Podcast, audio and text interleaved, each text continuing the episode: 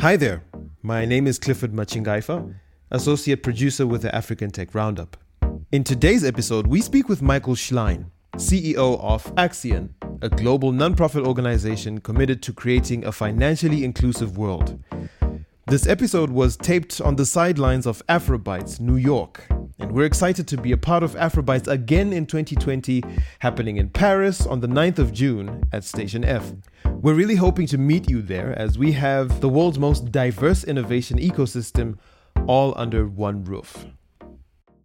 My first question basically is how you frame the notion of inclusion within the context of what you do. Let me start with what inclusion looks like and then talk about the absence of inclusion. I live in New York City.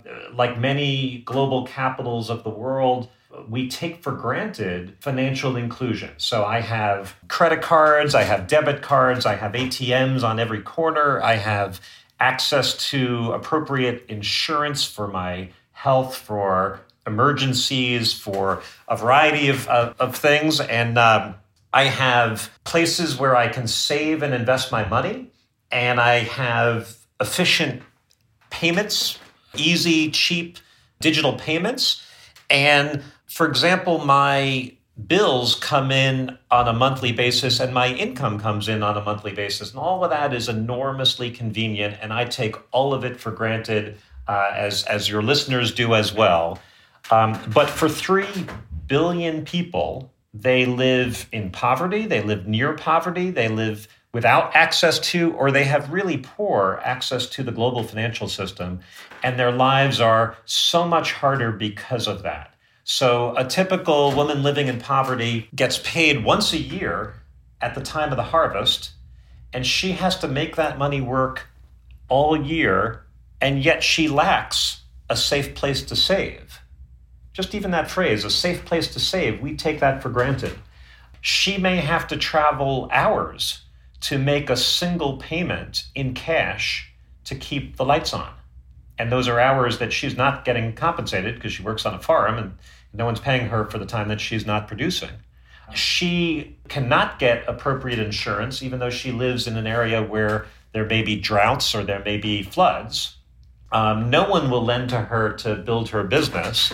And perhaps worst of all, she lives completely in a cash world, which means she is invisible to the global financial system and the global financial system is invisible to her. And so even if she's making regular payments to keep the lights on or to pay for school, she is not getting any credit for that. She's not building any credit history. So she's doomed to stay invisible to the global system as long as she's living in a cash world. And again, all of that makes her life much harder. And all of that we can change and we must change. And if we can change, we can make the whole system stronger and better and more inclusive for all. That is our vision, a financially inclusive world where everyone has all those tools they need to make their life easier. To my mind, there's a distinction between inclusion and access. And it appears to me that most of the efforts that claim the notion of inclusion would probably be better described as access plays as opposed to inclusion plays. Do you see that distinction? I think you are completely right. People talk about financial inclusion and often they measure it in terms of access. And I think that misses the point. In fact, the global FinDex produced by the World Bank and funded by the Gates Foundation is an invaluable tool. Every 3 years, they produce a new version of the global FinDex, and it is the scorecard by which we measure progress, but it is very focused on access. So for example, the new data showed that 1.7 billion people remain completely excluded. When I talk about 3 billion, I'm also talking about people who are poorly served, but the people that are completely excluded are 1.7 billion. And we made some progress from 2014 to 2017, more than 500 million people gained access to an account. And to your point, that's access. Yeah. Access is not our vision. Access is only the first step towards our vision. In fact, when you dig a little bit deeper, hundreds of millions of the people who have gained some form of access turn out to have dormant accounts, accounts that are not used in more than a year. And if you think about that in your own life, you use your financial accounts, in many cases daily. If you haven't used an account in more than a year, you barely know it even exists. And what it really means is, generally speaking, it means a government or an employer made a payment to you through an account and you withdrew it. And now you just cashed it out and you never are going back to that account. So you don't even think of that account as anything worthwhile.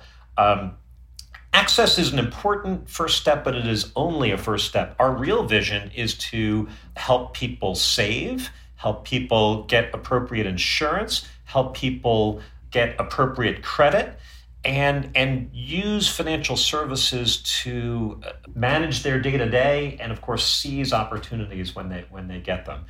That is far, far more than access. I actually, in your question, there's an even more important point. I think sometimes we get lost in the conversation around access, and the real prize is making sure people use and benefit from that access. It's not access alone is, a friend of mine said, measuring access is like measuring gym memberships when you're trying to talk about, personal health. Gym memberships is not the way to measure an individual's health. I thought that was a powerful analogy. That is that's one I haven't heard before, and it's a good one. Should I read into the fact that you prior to becoming president and CEO of Accion, you were a civil servant at, some would say, some of the highest levels attainable within America, chief of staff of the U.S. Securities Exchange Commission, for example. And then, of course, you were a senior executive for Citigroup. Would I be right in reading into the fact that you now head up what's essentially a nonprofit in saying the rhetoric you've sort of shared so far doesn't seem top of mind enough at the sort of state level or sort of the government level in most countries? And it's certainly only become topical for banks or the financial fraternity now, being that they're being disrupted by various issues. Is our only answer to look to nonprofits doing impact investment? So there's much in your question. Personally, I started out in investment banking, and you're right, I spent a dozen years in public service working both in New York City government and then in the federal government at the Securities and Exchange Commission. And then I spent a dozen years working on Wall Street, working at Citigroup, where I had a great opportunity to run a variety of corporate functions. And when you're working in public service, you're trying to make the world a better place. When you're working, at a large... Well, some would argue you're trying to help, you're trying to make people happy and get other people elected, some would argue. Well, no. I mean, for me, I was very much motivated by the public service, the chance to serve and to try to improve the world. And I think most people who go into government have that desire. And then I had a dozen years at Citi where I had the chance to learn about the world and see the importance of financial services, but largely for rich people and large corporations. That's who the banking sector serves. And so for me, the chance to work at Accion is the combination of the best of both worlds. I every day I get to try to make the world a better place by bringing financial services to people who really need them. And again, I come back to what I started with. We take a lot of this for granted, as we should, but for 3 billion people, the global financial system is a complete failure. It's a failure to them. And for the first time in human history, we have new tools that can really change that. And that's what excites me every day. I suppose... my question is really one about incentive, right? And I don't want you to perceive it as a low blow to sort of be distrustful of civil servants. But I suppose the issue for me, or my question to you, is really what have you learned about incentives, misplaced incentives, perhaps poorly framed incentives, totally out of touch incentives that basically constitute governance in many countries.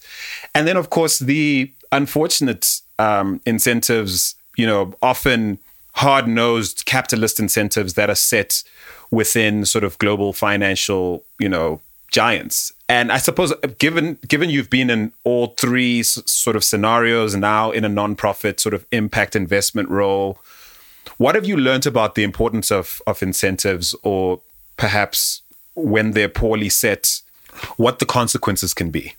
It's actually a great question. I have now traveled to nearly 90 countries around the world, and I have spent a lot of time, and I do appreciate that many governments do attract people for the wrong motives. And so there are many people that see the chance to work in government as a chance to benefit personally. I have not had that experience. I worked, again, at pretty high levels in New York City government doing economic development, and then at the Securities and Exchange Commission. And I have many friends who have worked in high levels in the U.S. government. And I'm a big believer in public service, and I think it's a noble calling, and I think you can have a great impact. And I think most of the people I've met who have chosen that to spend some or all of their life in public service are choosing it for the right reason. So, am I blind to people who go into government for the wrong reasons? Absolutely not. But I do think my experience is most of the people who take on roles in public service are motivated to do the right thing. And then I suppose my question is more around the systemic issues that you might have observed. No. I was going to get to the other side of your question. So I did spend a dozen years working in a large bank, and I do think large corporations have enormous power and impact, and they are organized around maximizing profits, and all the incentives are aimed at that. And I think that's powerful. And I think you can harness that. And I very much enjoyed my time and learned a great deal. But I did then have the opportunity and took the opportunity to work in a global nonprofit that, for me personally, combines the best of both worlds, where you've got the public purpose of trying to make the world a better place. And you've got the double bottom line. We're trying to not only have a great social impact, but show you can do it in a sustainable and a scalable and therefore a profitable way to maximize our mission. Would you go as far as saying you have a better incentive regime? For our mission, absolutely. Absolutely. But don't get me wrong. We do a lot of work with big financial institutions, and you have to appreciate that our goal, our vision of a financially inclusive world is we're trying to change the world for 3 billion people. We are a nonprofit. We are supported by very generous philanthropy, but to change the world for 3 billion people, all the philanthropy in the world is insufficient to that task. So very much a part of Axion's mission is to work with banks and global companies to get them interested in meeting the financial needs of the poor. So I appreciate your line of questioning is very interesting about incentives. I think part of Axion's mission is to show you can have a huge social impact and also a healthy return. And that is how we will attract investment, and that is how we will attract innovation, and that is how we will attract partners who will begin to see those 3 billion people as a big market opportunity. And so we're trying to harness the capital sector, not criticize it. Disrupt it? Well, no. Disrupt it is a whole different thing. I do think much of the innovation we're seeing is highly, highly disruptive, but it is still leveraging investment and leveraging the corporate world. I don't see any other way to have a sustainable and scalable impact in the world without harnessing business.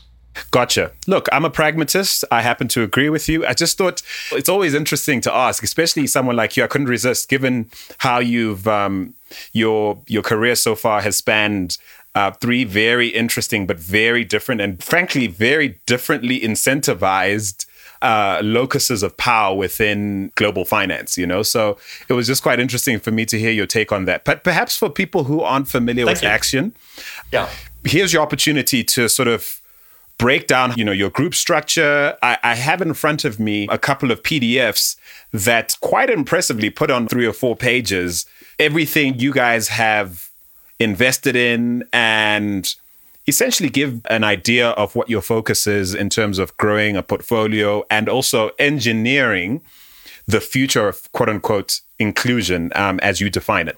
So let me take a little step back first before I talk about what we're doing today to just give you a little bit of history. Accion started in 1961, again, a global nonprofit.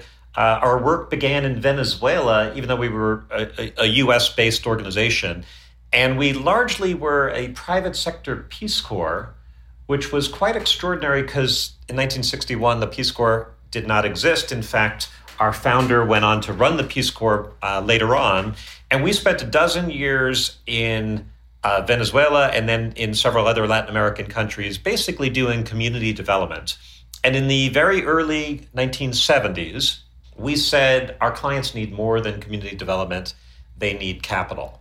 So we started experimenting with making very small loans to the poor, and we found that they could repay loans 97% of the time, a statistic that has held up over several decades since then.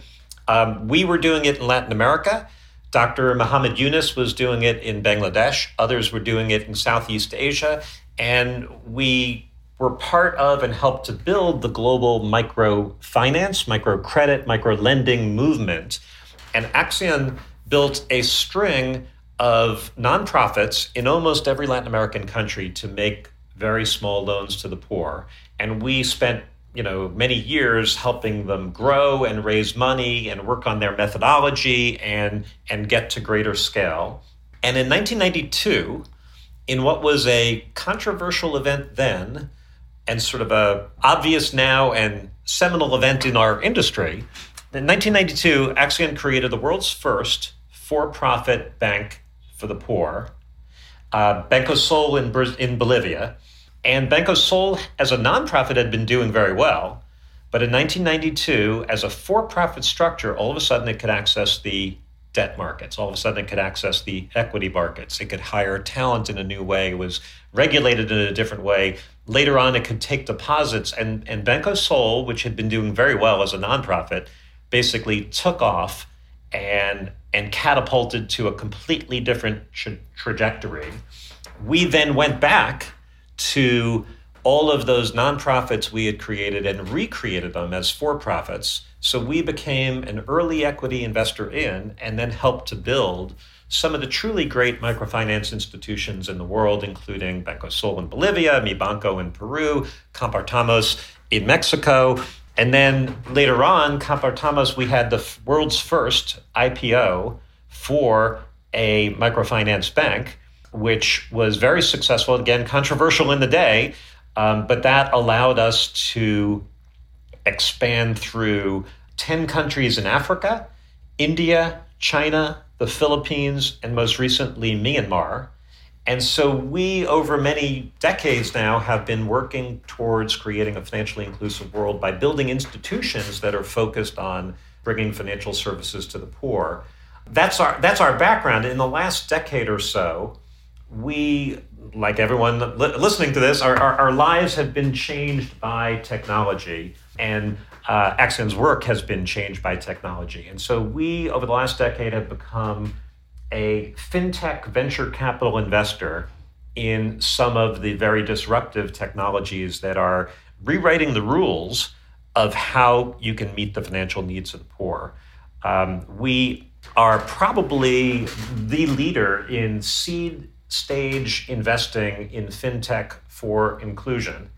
I get to say that very carefully because there's a lot of money in seed stage investing. There's a lot of money in fintech, and there's a good amount of money in inclusion. But if you draw those circles together and you see the overlap of the three, we're among the only organizations that are exclusively focused on seed, fintech, and inclusion.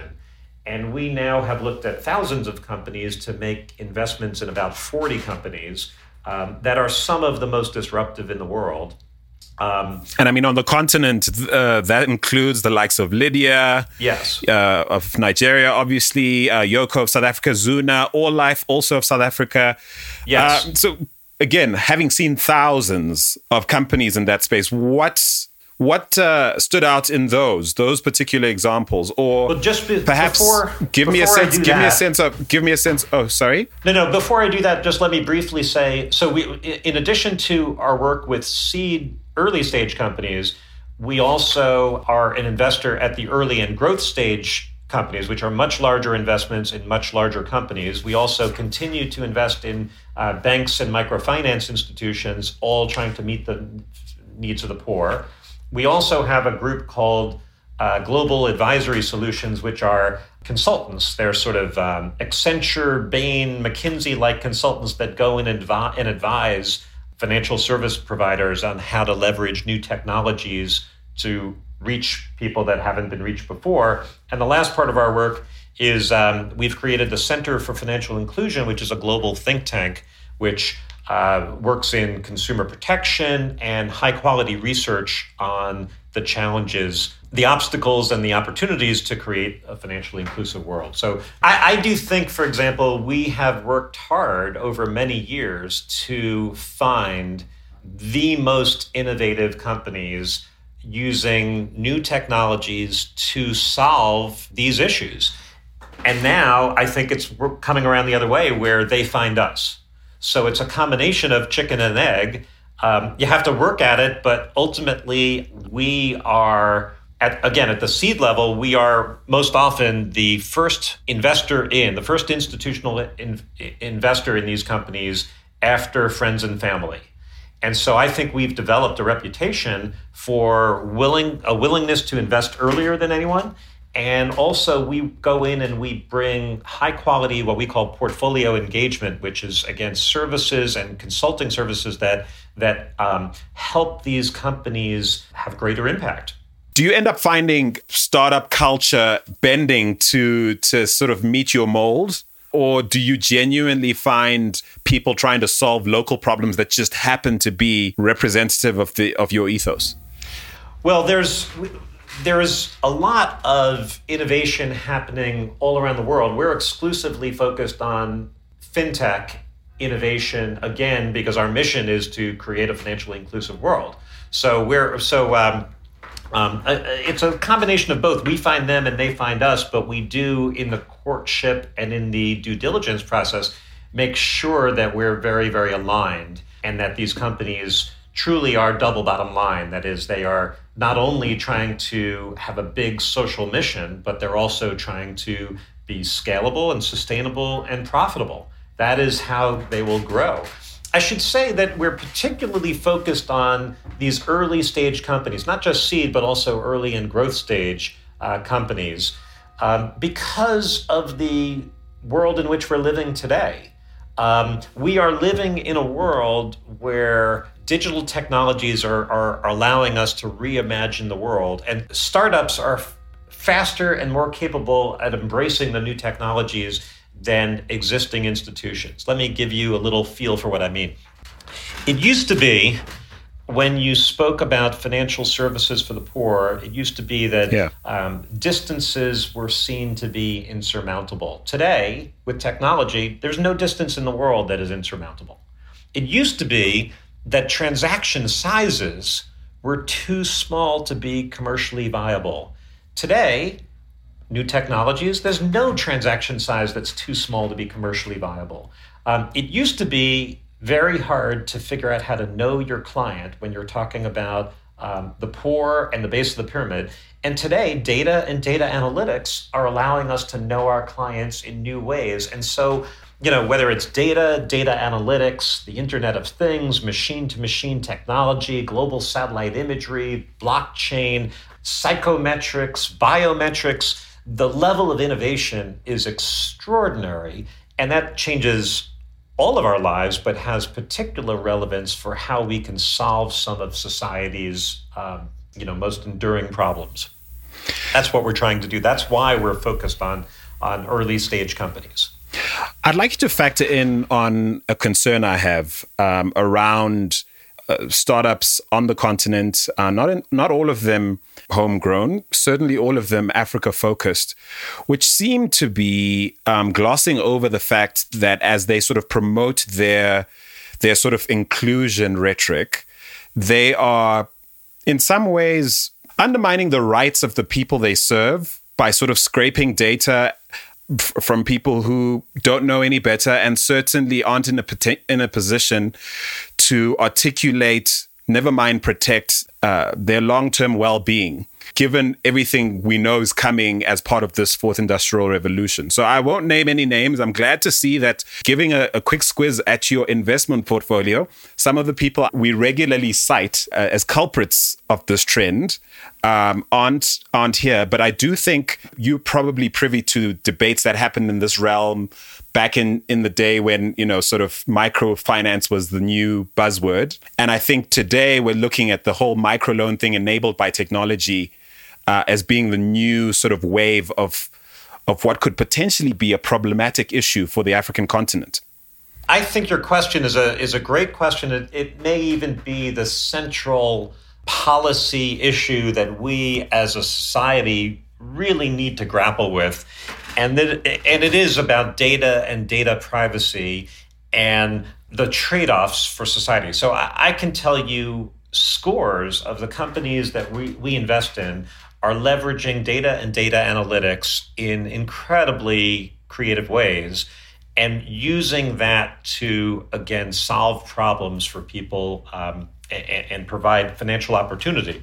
The problem is when people don't realize the trade-offs and they don't understand what they're giving up. I do think that people should be able to make informed choices and say, I'm willing to give you my data, but I want something in return. I think some of the companies we've invested in are built on exactly that premise, that they're trying to empower people to see the value of their personal data. There are two companies in particular. One is called Destacamed, which works in Latin America, in Chile, and another one called Credit Mantri that works in India. The premise there is you have data that can help tell your story. Think about it this way. You shape your image on Facebook, for example. You would never let someone else put your profile together. You get to control that. Well, how can we let people, credit bureaus you have no influence in? This is a very important description of your financial capability, and it's a black box. So what these companies are doing is saying, no, just like Facebook, you should be able to put your best foot forward. You should be able to shape how you come across. And if you have additional data that would change a financial institution's view of you, that's valuable. And so sure enough, Destacame, for example, if you're making regular rent payments, but they're in cash, or utility payments, or you have other support that bolster your case, Destacame can analyze that, and then you get a Destacame score that a bank can use to lend. And so, again, it comes back to your question. People should be empowered by their own data. They should not just give it up and lose control of it. It's a very, very important societal issue. Yeah, I mean, I can appreciate how a company like Lidya, for example, providing SME e-invoicing and forward financing. I understand how if you're in that sort of market, you can fully expect people can understand what the value of what you're giving versus what they're getting, It just becomes a little more of an issue for me when I see companies in the name of, say, lighting up Africa or something, employ these, very aggressive data harvesting regimes. And it's not just them. It's potentially smartphone manufacturers. It's a lot of people. I just imagine that you and your team and your executive team have to walk a fine line around looking into the future to see the benefit of allowing certain things that might upfront appear to be invasive and unfair exchanges of value occur upfront. I wonder how you frame that for yourself. The key is making sure people are making informed choices. So if I say to you, I'll give you a $200 loan if you give me all of your data on your phone, in perpetuity, you may say, I'm not going to make that, you know, my data is more valuable than $200. Now, on the other side, if you're talking about a family in, you know, rural Kenya that has no access to financial services, and that $200 could really change their life in a good way, they might make that choice differently. So it's all about informed choices and making sure people understand the choices. And I do think the thing that we all have to guard against is the hidden choices, the uninformed choices, the things that you don't know you're agreeing to. But I do think people can make informed choices to trade. And I hope that the whole world starts to appreciate that data is incredibly valuable and you should only give access when you're getting something in return. I suppose my sense of things, if I'm honest, is just that a lot of the rhetoric around financial inclusion and access isn't accompanied with enough resources and intent around sort of solving the financial literacy problem that we have in places like the African continent, because there are people, you know, clicking yes to app requests all the time all over the continent. And technically that takes sort of founders off the hook in terms of, well, we asked them for permission and they said, sure. Or they've bought into our notion of we're creating value and they're sort of paying for it with data, except I think one out of maybe 20 might not even know what the implications are long term of decisions of that nature, and I suppose that's one of my biggest bugbears. No, and you're not alone. I think this goes way beyond financial inclusion and poverty, and even way beyond the continent. I do think, you know, Europe has been leading the way in terms of new privacy regulations, and I think China is starting to use data and data analytics for social scoring, which is very troubling in many ways. Yep. I think these are the central issues of society today in all contexts. I think really understanding privacy and the trade-offs, data privacy and who has access to your data. And again, the goal is to make informed choices. I think these are huge, huge issues for all of us to wrestle with. But I do think you're right in your questioning. And I think we have a special obligation to make sure that their choices are informed. Absolutely. That said, yeah. I do a lot of work with our clients, and our clients are extraordinarily sophisticated.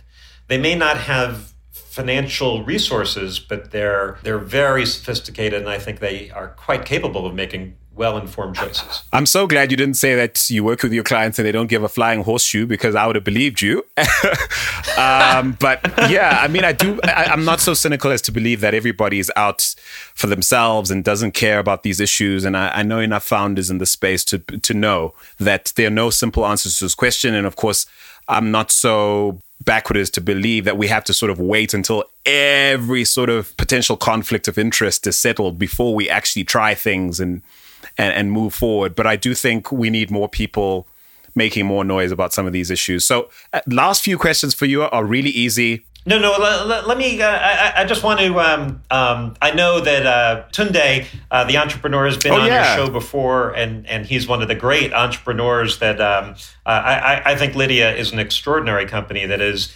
helping to find new ways of meeting the financial needs of small mom and pop businesses in Nigeria. But let me just describe some of the innovation that we're seeing, and I'll particularly focus on a trend that we're seeing more recently in providing insurance to people who have been left out. And again, here, people sometimes misuse the loan product because they don't have insurance. So if you have a fire, or you may borrow to rebuild, but what you really should have had is insurance. But if insurance is not available, you may take out a loan. But what we're now seeing is new ways of, again, using digital technologies for insure tech is what they call it. So I'll give you a few examples.